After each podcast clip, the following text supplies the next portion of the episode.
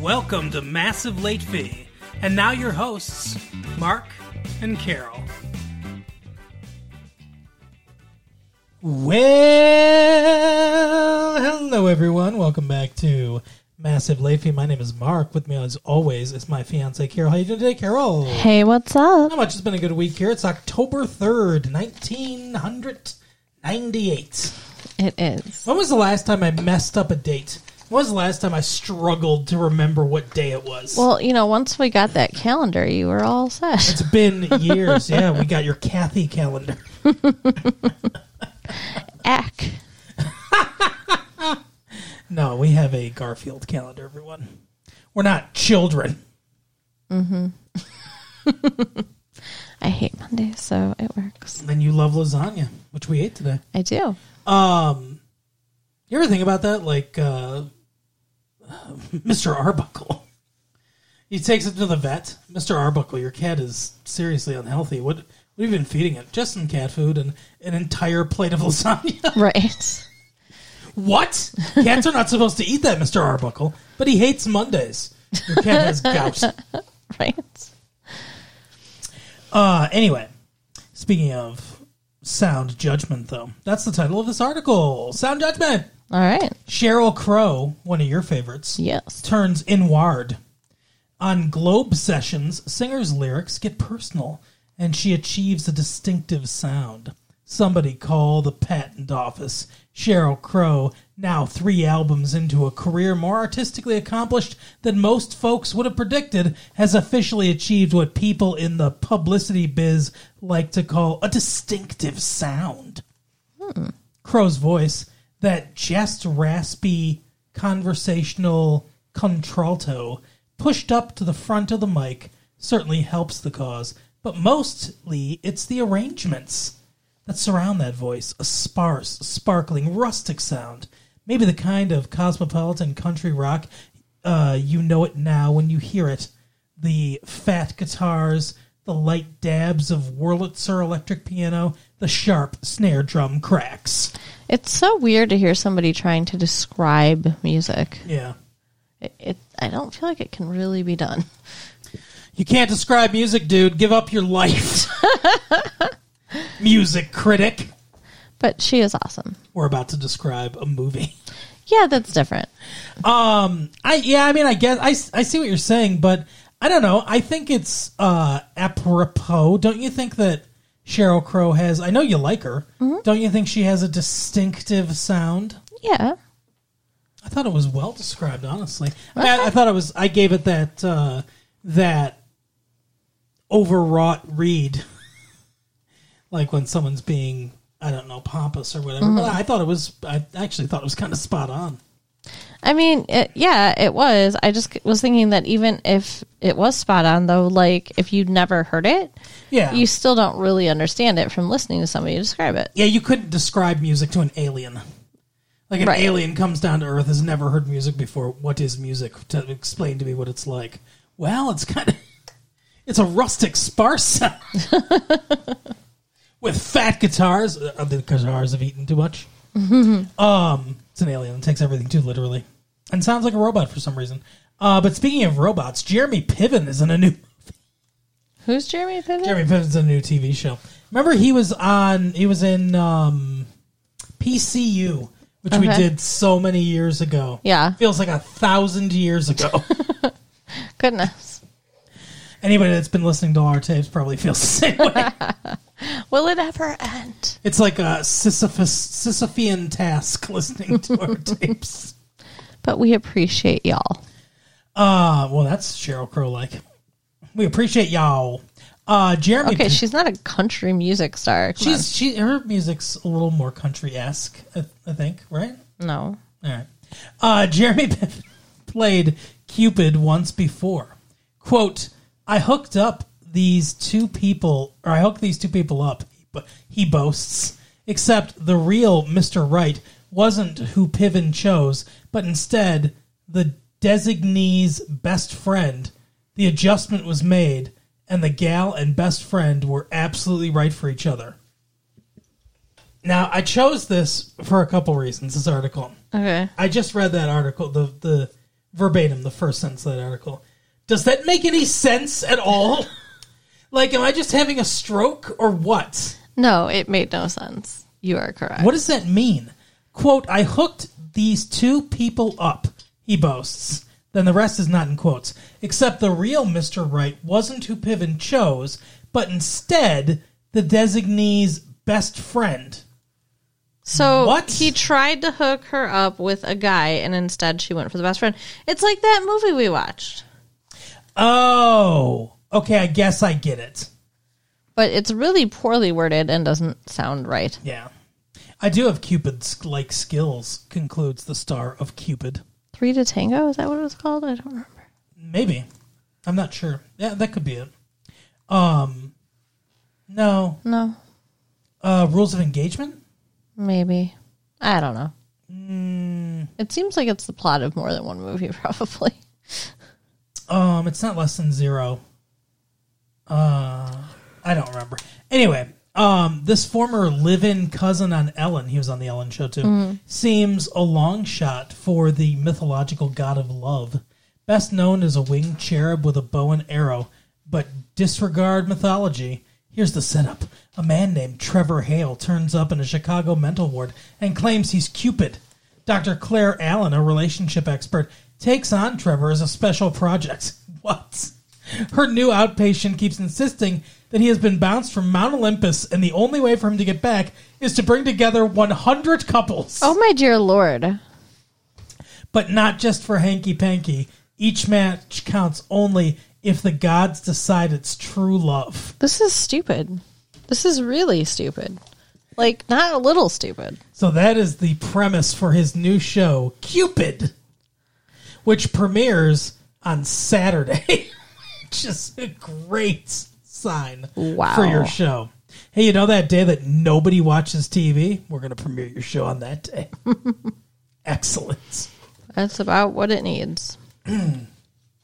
Now, last article uh, of the day. And then we're gonna get to it.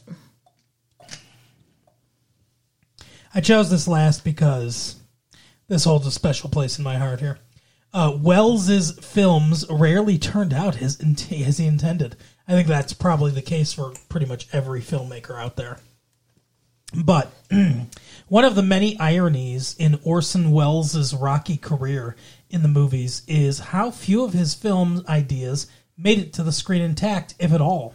His 1958 mini classic Touch of Evil, getting its final showings at the Detroit Film Festival today, is but one example.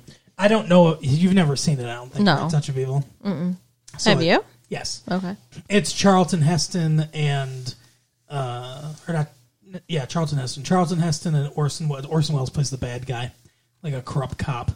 And Charlton Heston's supposed to be Mexican, so That's a stretch. he's dressed up as a Mexican. Uh, and How do you dress up as a Mexican? they they tan his face and he has a little mustache. So he's got blackface on. Brown, but yeah, I guess. That's awful. Um, and uh, Janet Leigh's in it.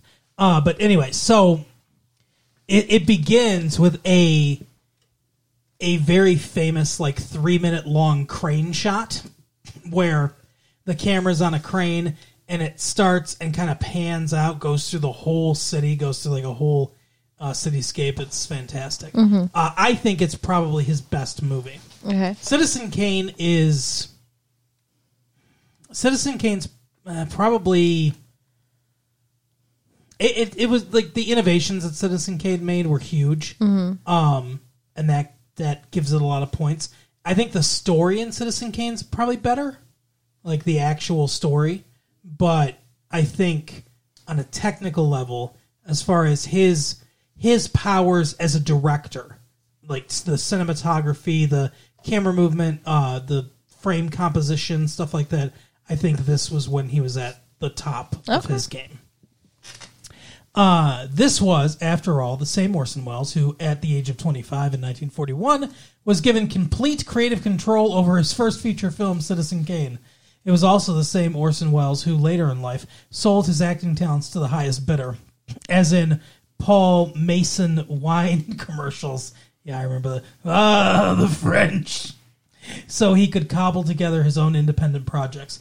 The last decade has witnessed the release and re-release of several Welles films. Um, but so I kind of wanted to talk a little bit about why Welles was screwed over in Hollywood. Okay, go So- for it.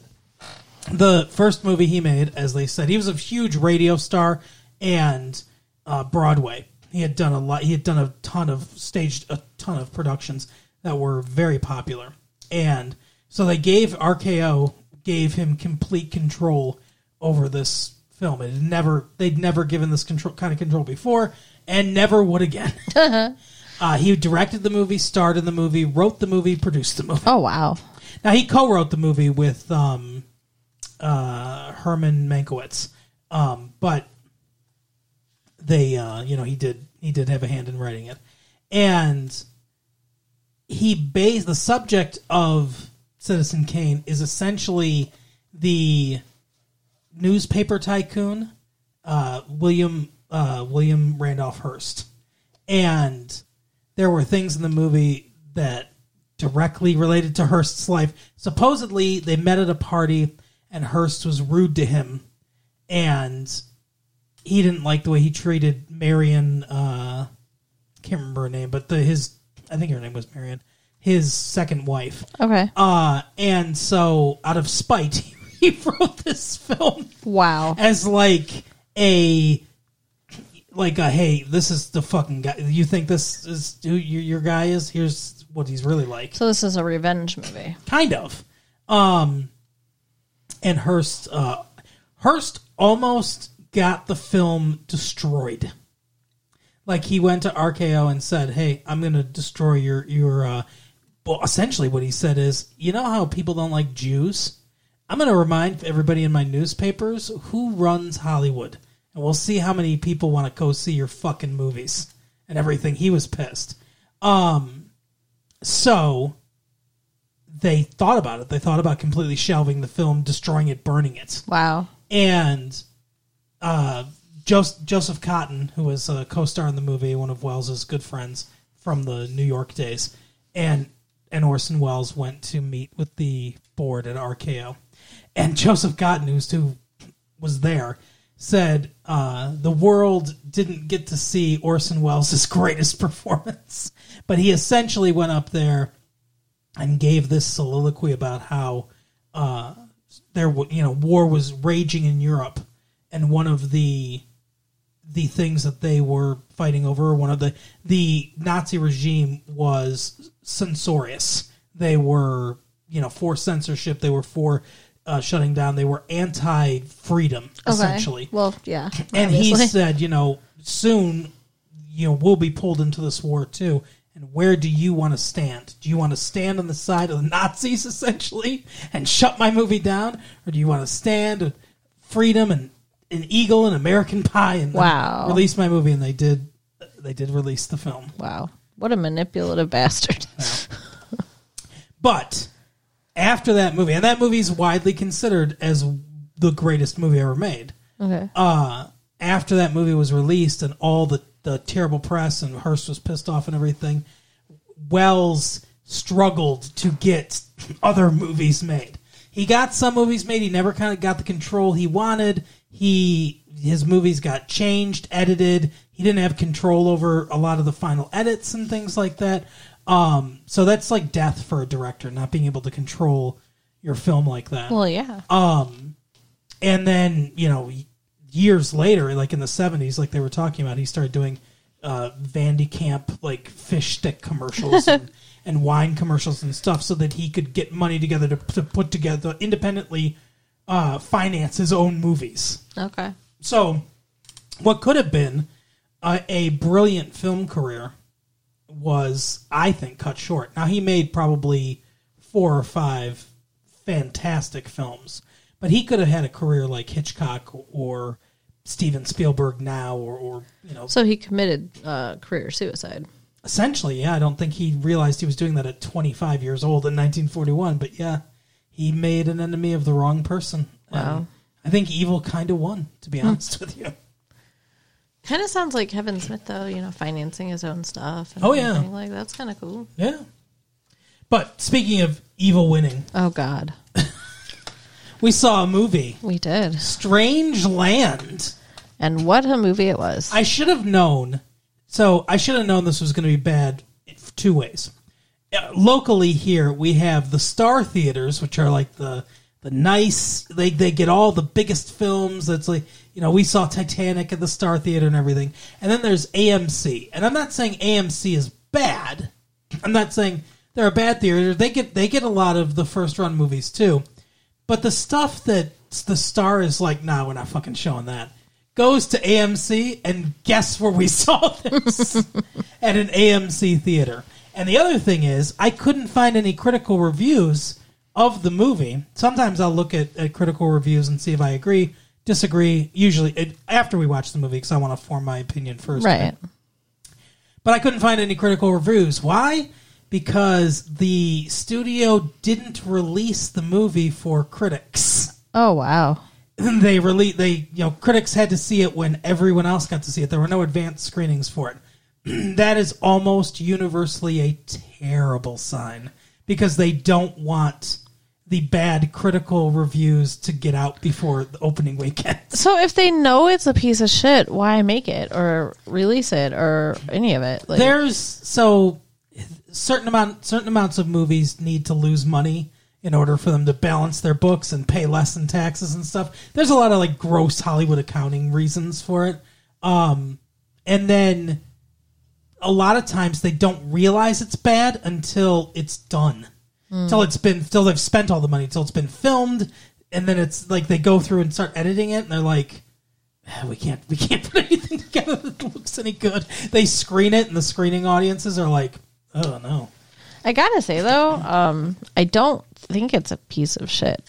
Really? I mean, I don't love it, but I don't think it's terrible. Okay, I did.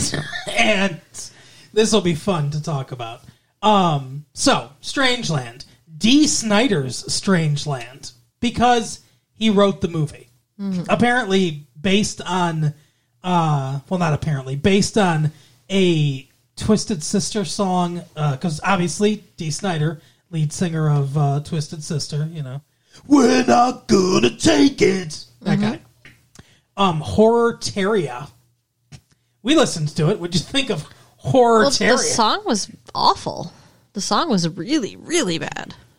So, first of all, imagine writing this part for yourself It's a little weird in a movie because he stars. Well, I guess stars is a is a a, big term, but I don't know. I think he stars. he's the villain of the piece. I mean, I guess the cop is the star. He's the protagonist, and, and the Dee Snider's the antagonist. yeah, but he's the villain of the of the piece. Uh, what's his name? Captain Howdy. Yeah. like in The Exorcist. That that's what the demon calls itself. Or Okay. whatever. I'm Captain Howdy or whatever. Um, I assume that has to be a reference to that. Yeah, I, I didn't remember that, so thank you. Too bad Linda Cardellini didn't uh, watch The Exorcist, or she might have been like, "Oh, he's named himself after a demon, Yeah. and he likes snowboarding." but anyway, so I can't imagine. Like I said, I can't imagine uh, writing this part for yourself. The movie is about uh, what did they call it? Modern primitives. Mm-hmm. Are you familiar at all with the modern? I was not f- familiar with it until we saw this movie. No. So they kind of explained it a little bit in the film. It, I do find it funny that all the char- all the straight characters, Mm-hmm. all the the boring like you know we live in a society characters, The normal people? yeah, are like they're none of them are interesting. We don't really get to learn much about them. There aren't really any scenes highlighting them as people. We don't get a lot of characterization for them. Yeah. All the freaks, sorry, Dee Snider, all the the freak characters, like the tow truck driver who gets his own little fucking mini backstory in, in this movie, uh, are are interesting. Yeah. Th- those are the interesting characters in the movie. We don't like the victims. I'll, I'll get to it in a minute. well, I was like the victims. We don't. We don't really. I don't feel anything for the victims. I don't. I don't feel much for Linda Cardellini, I do. the young actress that plays the the main victim in the movie, and I don't feel much for the guy that gets his penis pierced or any of the other nameless, faceless, naked bodies chained up in the in the dungeon. I, I feel something for them in a very surface, like, oh, that sucks. That that'd be shitty if like that happened to somebody or whatever. But I don't feel it deep down because we don't know them. We don't get to know them, and the movie never sh- like we get flashes of them like they're being like oh you know this sucks or whatever um in the in the torture chamber. But like there's never any scene of like she's alone he's gone. He's on the computer or whatever clacking. She tries to escape. She's you know like she's struggling. She's crying. She's calling out for a parent. We don't get any of that. We do get a little bit. I mean, not not that she's alone, but I mean, like, like the catheter when like she sees the guy getting his penis, you know, and Uh-huh. you see the the pee coming out of the catheter. It's like like she's so scared or whatever. Although I don't know if that would really is that's really accurate that you pee from fear and it would come out the catheter. Doesn't the pee just come out the catheter no matter what? I don't know. I haven't fucking chained somebody up and stuck a catheter into their urethra. I don't know what you're talking about. What? Like, what do you like? I think the whole point was that she was afraid, and so she peed. Right. I'm just wondering if that was accurate that that would actually happen. I literally spent minutes pondering whether or not that would. What? Whether what would happen? If somebody has a catheter in, Yeah. I think the urine just comes out. I don't think that you physically pass urine. So I don't Oh, think that fear oh. would make urine come out the catheter. I think that was a mistake. Oh, I see what you're saying. Yeah, I guess not. I don't know. I've never had a cat. I mean, knock on wood. You've I've, never had a catheter? I've you never- are so lucky. I've never had a catheter put in. oh, it's so- awful. And yeah, you don't take any part in the peeing. It just comes out. okay. Well, then, then you there's your answer. But I mean, like, I'm wondering if, if fear could make it come out more or No, at that time. Or, no, I don't think so. I think you're right. So, The whole point of the fear is like you lose control of your bladder essentially. yeah, you already don't have control over it when you have a catheter. So yeah, so I, I agree. I think that's a mistake. But what I'm saying is like that's that's so small. yeah. We don't get And the nightmares. okay. There's one nightmare, and she wakes up and she's afraid, and that's sad. But then she's immediately kidnapped again. We don't spend any time with this character. Yeah, okay. I, I'll give she you that. could be anyone. I don't know anything about her character. Like if, if if we were doing like describe this character in like describe this character without just like saying what she looks like or um you know who she's related to or who her friends are you know like just like describe her actual personality it's like impossible Well, yeah, she's not a well developed character. But okay, in in Kiss the Girls, uh-huh. The the victims, the kidnapped victims, aren't well developed either. But the point of that isn't like so. Well, they're more well developed than these characters are. For one, I don't even know all the characters that are down there. He gets down there, and there's these people chained to walls, and I'm like, who the fuck are these people? Yeah, you'd think there'd be a bigger like issue of people going missing if you know somebody locally had taken like what Mm-hmm. ten people. Yeah, no shit. Uh, but anyway, so in in like in a movie like Kiss the Girls, the focus is very much on the detective, who's interesting. Yeah, And- the this detective was bad. I will give you that. and it's like he doesn't he doesn't do anything clever Well, and here's the thing. Okay, it's his daughter that's taken. yeah And this is where I feel like the acting really fell short in the film is that neither the cop father or his wife mm-hmm. Really seem emotionally invested enough or upset enough. exactly she's just like tell me what's going on oh i know you can't tell me you can't tell me uh, things you know related to the case or whatever because you're because you're the dad but you're also the detective assigned to this case because reasons like, what the fuck how is this allowed at all Yeah. Um, and you, you speculated uh, when we were talking about it later, like, oh, maybe it's a really small town. They had no no uh, whatever recourse. But I pointed out to you that twice we are shown the sign of the town, and twice it says the population is three hundred and fifty thousand people. Yeah, I'm sure there's another detective. So there's no way he's the only detective at work. Like th- it's ridiculous. Now, ha- have a scene with him being like, "I want, I want to work this case," and the captain or whatever be, rightly being like, "No, Right. of course you can't work the case," and then show him trying to like weasel his way in and talk to the detectives that are working the case and like try to figure stuff out, and then maybe he could be putting the puzzle pieces together. Right, like, and what he actually does for for figuring it out could have been done in his off time. It wasn't like official police business. He gets his niece to come over, Yeah. and help him figure out the computer, and then he talks to the guy, like, Yeah. And and I mean, from there he figures shit out. So Well, from the he doesn't do anything to figure it out. He goes there. The, he gets he gets the wrong address from the guy. The, so they they set it up like okay. First of all, we got to back up for a second. Dude, dude. um, Linda Cardellini and her friend are talking to some dude in a, a chat teen room, chat room, like an AOL chat room or whatever. but yeah, not AOL, but yeah. Uh, yeah. AOL didn't want to put its fucking name on this shit. Well, I, I got the the feeling that this is a local one, like kind of like what I used to do with like the Gateway Bulletin Board system. Yeah, yeah, you know, like like I feel like it was something like that, where people know each other or at least have something in common. So her and her friend are on the internet, just kind of talking to people and stuff like that. And this Captain Howdy's like, "Hey, you know, you're cool or whatever. You want to come over to a party or like, or my Yeah. My parents are out of town." Parents are out of town." And she's like, "Can I bring your fr- my friend?" And he's like, "Oh yeah, bring your friend. You know, I'll fuck you both or whatever." he doesn't say that, but it's like that's the implication or whatever. And so, like a lot of teens, they're like, "Cool, we'll go meet somebody new at a fucking secluded location." See, that's so stupid. Like my friend met a dude online, my friends have met dude, eh, well, have met girls online. And I mean, honestly, one of my best friends I met online, Mm-hmm. but like you don't meet a stranger at their house. Like No. I, you, you meet them in a public place, or like with my friend, I knew people who knew her, Right. so it was okay. We went to the mall.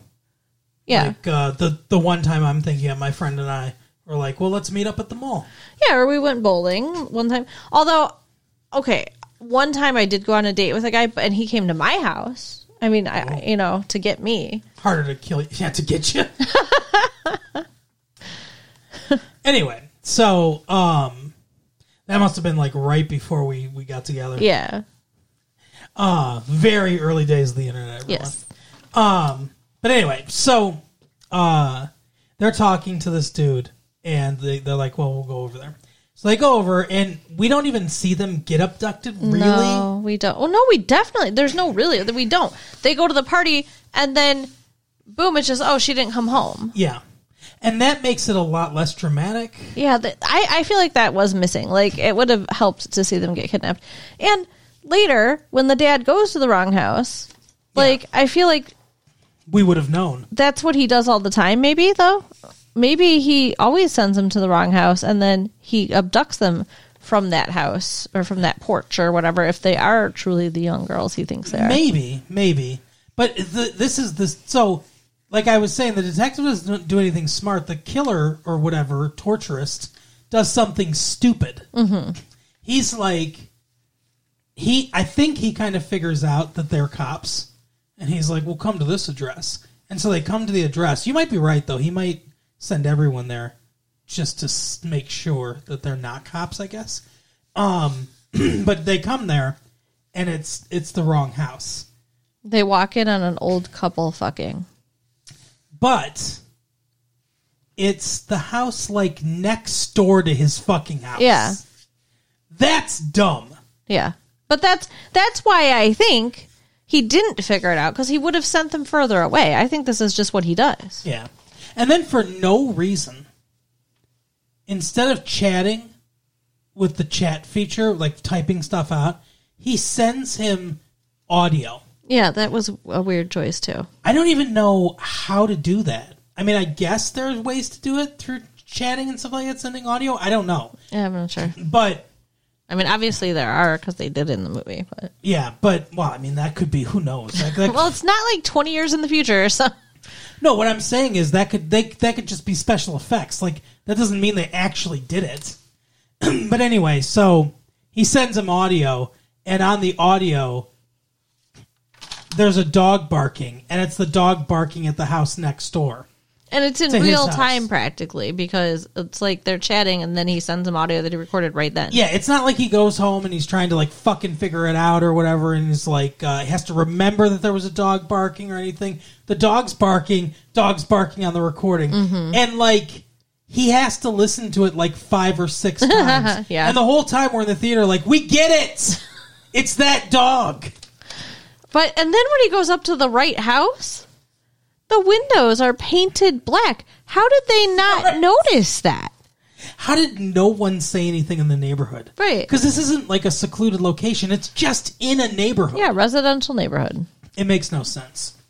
But he kid- he kidnaps people not to kill them, but to turn them into modern primitives, I guess. Like I'm not sure exactly what his motivation is, Yeah. which is another thing that doesn't make a lot of sense about this either. Is the villain doesn't have a very clear motivation. Well, I mean, he seems like he thinks that he's helping them or he's trying to bring them some kind of spiritual enlightenment or something.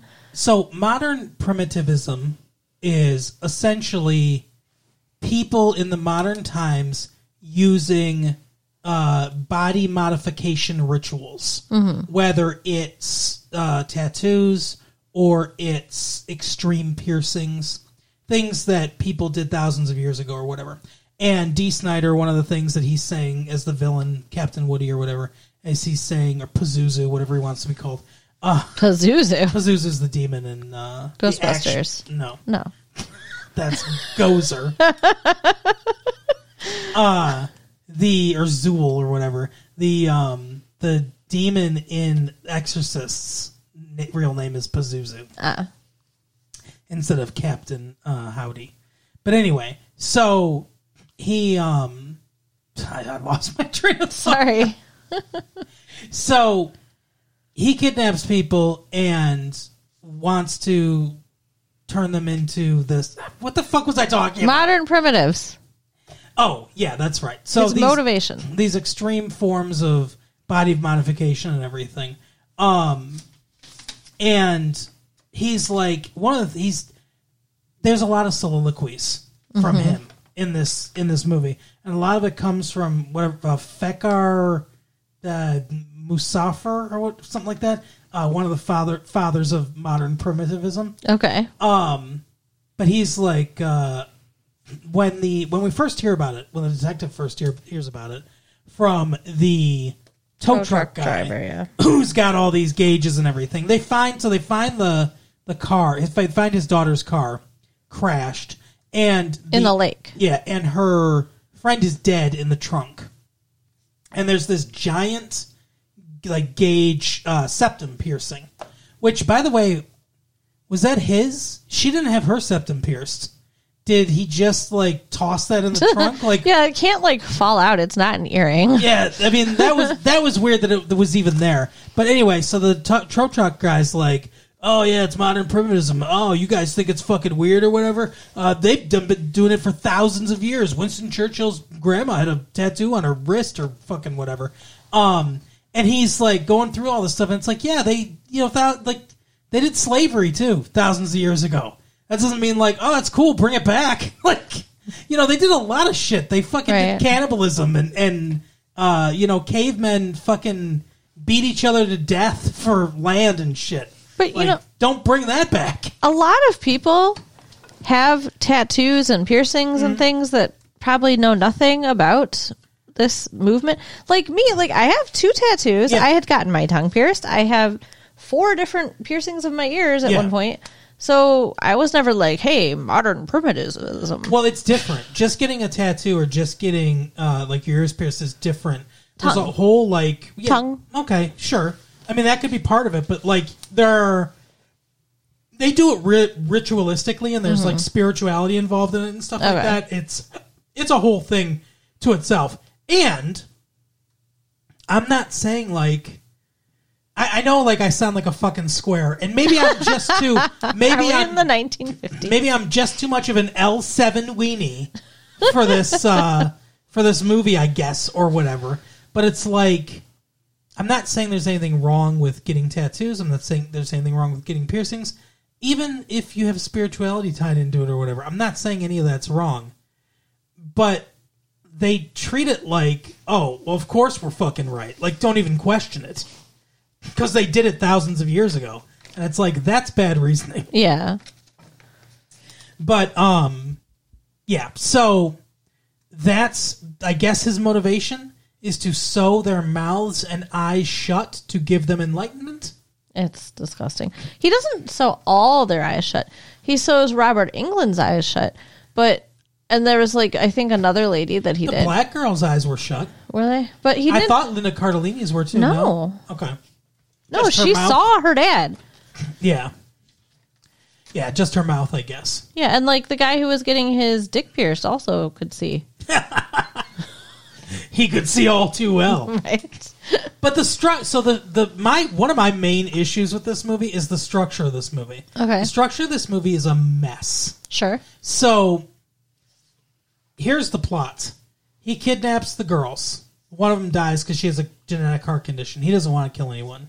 I guess whatever. He I don't- to fucking torture him. I don't know. I gotta say one thing really quick before you go through this, uh, just in regards to this.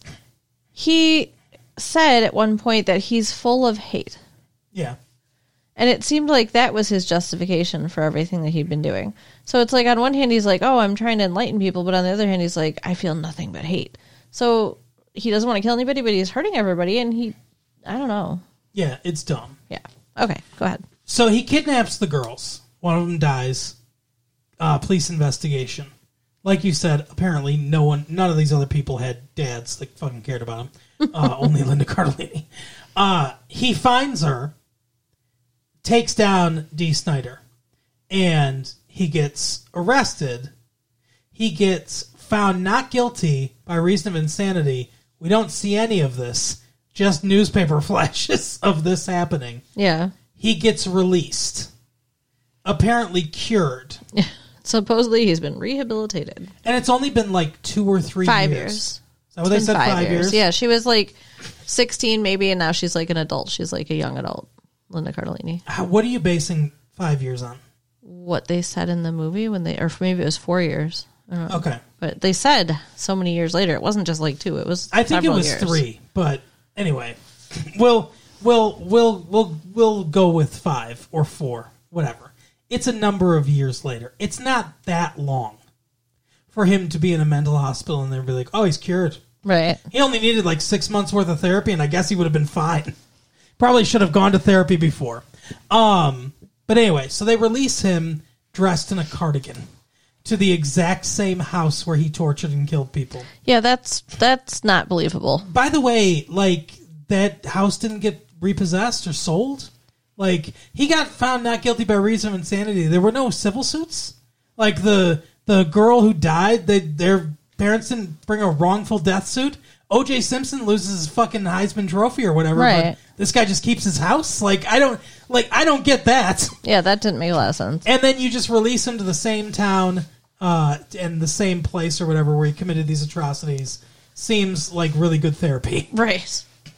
Yeah, I mean, despite what what ends up happening, I mean, just like what it would do to his psyche if we are supposed to believe he was in any way cured, seeing all that again would be bad. So he's he's cured or whatever. He takes anti uh, psychotic pills or whatever. He's got a big bottle of pills. Um, Robert Englund steps into the movie to become the movie's plot lord for like twenty minutes, uh, or less than that, like ten minutes, um, and decides, uh, "Fuck this guy! I'm going to kidnap him." Um, Well, he decides that his stepdaughter or daughter, I really wasn't sure. I think stepdaughter, I yeah, I, I guess stepdaughter because the way he says your daughter and stuff to Yeah, his yeah. wife. He just assumes because she's late coming home that this guy has taken her, Mm-hmm. and then he rounds up the vigilantes. Yeah. So he, yeah, he takes them. They take him and they try to hang him, uh, but they but they don't kill him. And the cop, the detective, sees this. Uh-huh. He's sitting in his car outside the guy's house. Was he assigned there? Was that part of his job? I don't And know. if so, assign a better cop for the situation. Come on, people. So he just watches them take him, and Captain Howdy, whatever, sees him watch and not do anything. Yeah. Um. And so then they, they hang him, but they don't kill him. He miraculously lives like Jason Voorhees, even though they think he's dead. Um, the tree branch broke. You know how long he was hanging there for? You don't think he would have died of asphyxiation? It takes a long time sometimes. I guess. Anyway, so he dies, but he doesn't die. Uh, they've all left. So they ran. it rains a little. they ran over his crazy pills. Yeah, the fucking angry mob got rained out. um, they ran over his crazy pills, so I guess he's crazy now again. Uh, and then he just kidnaps Linda Cardellini and kidnaps Robert fucking Englund.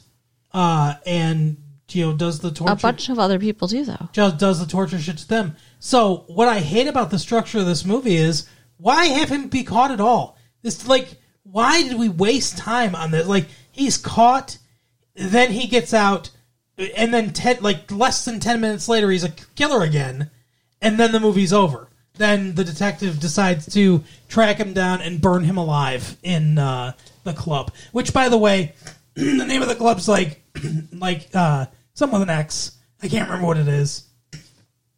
Excuse me, like uh, Exilia or something like that.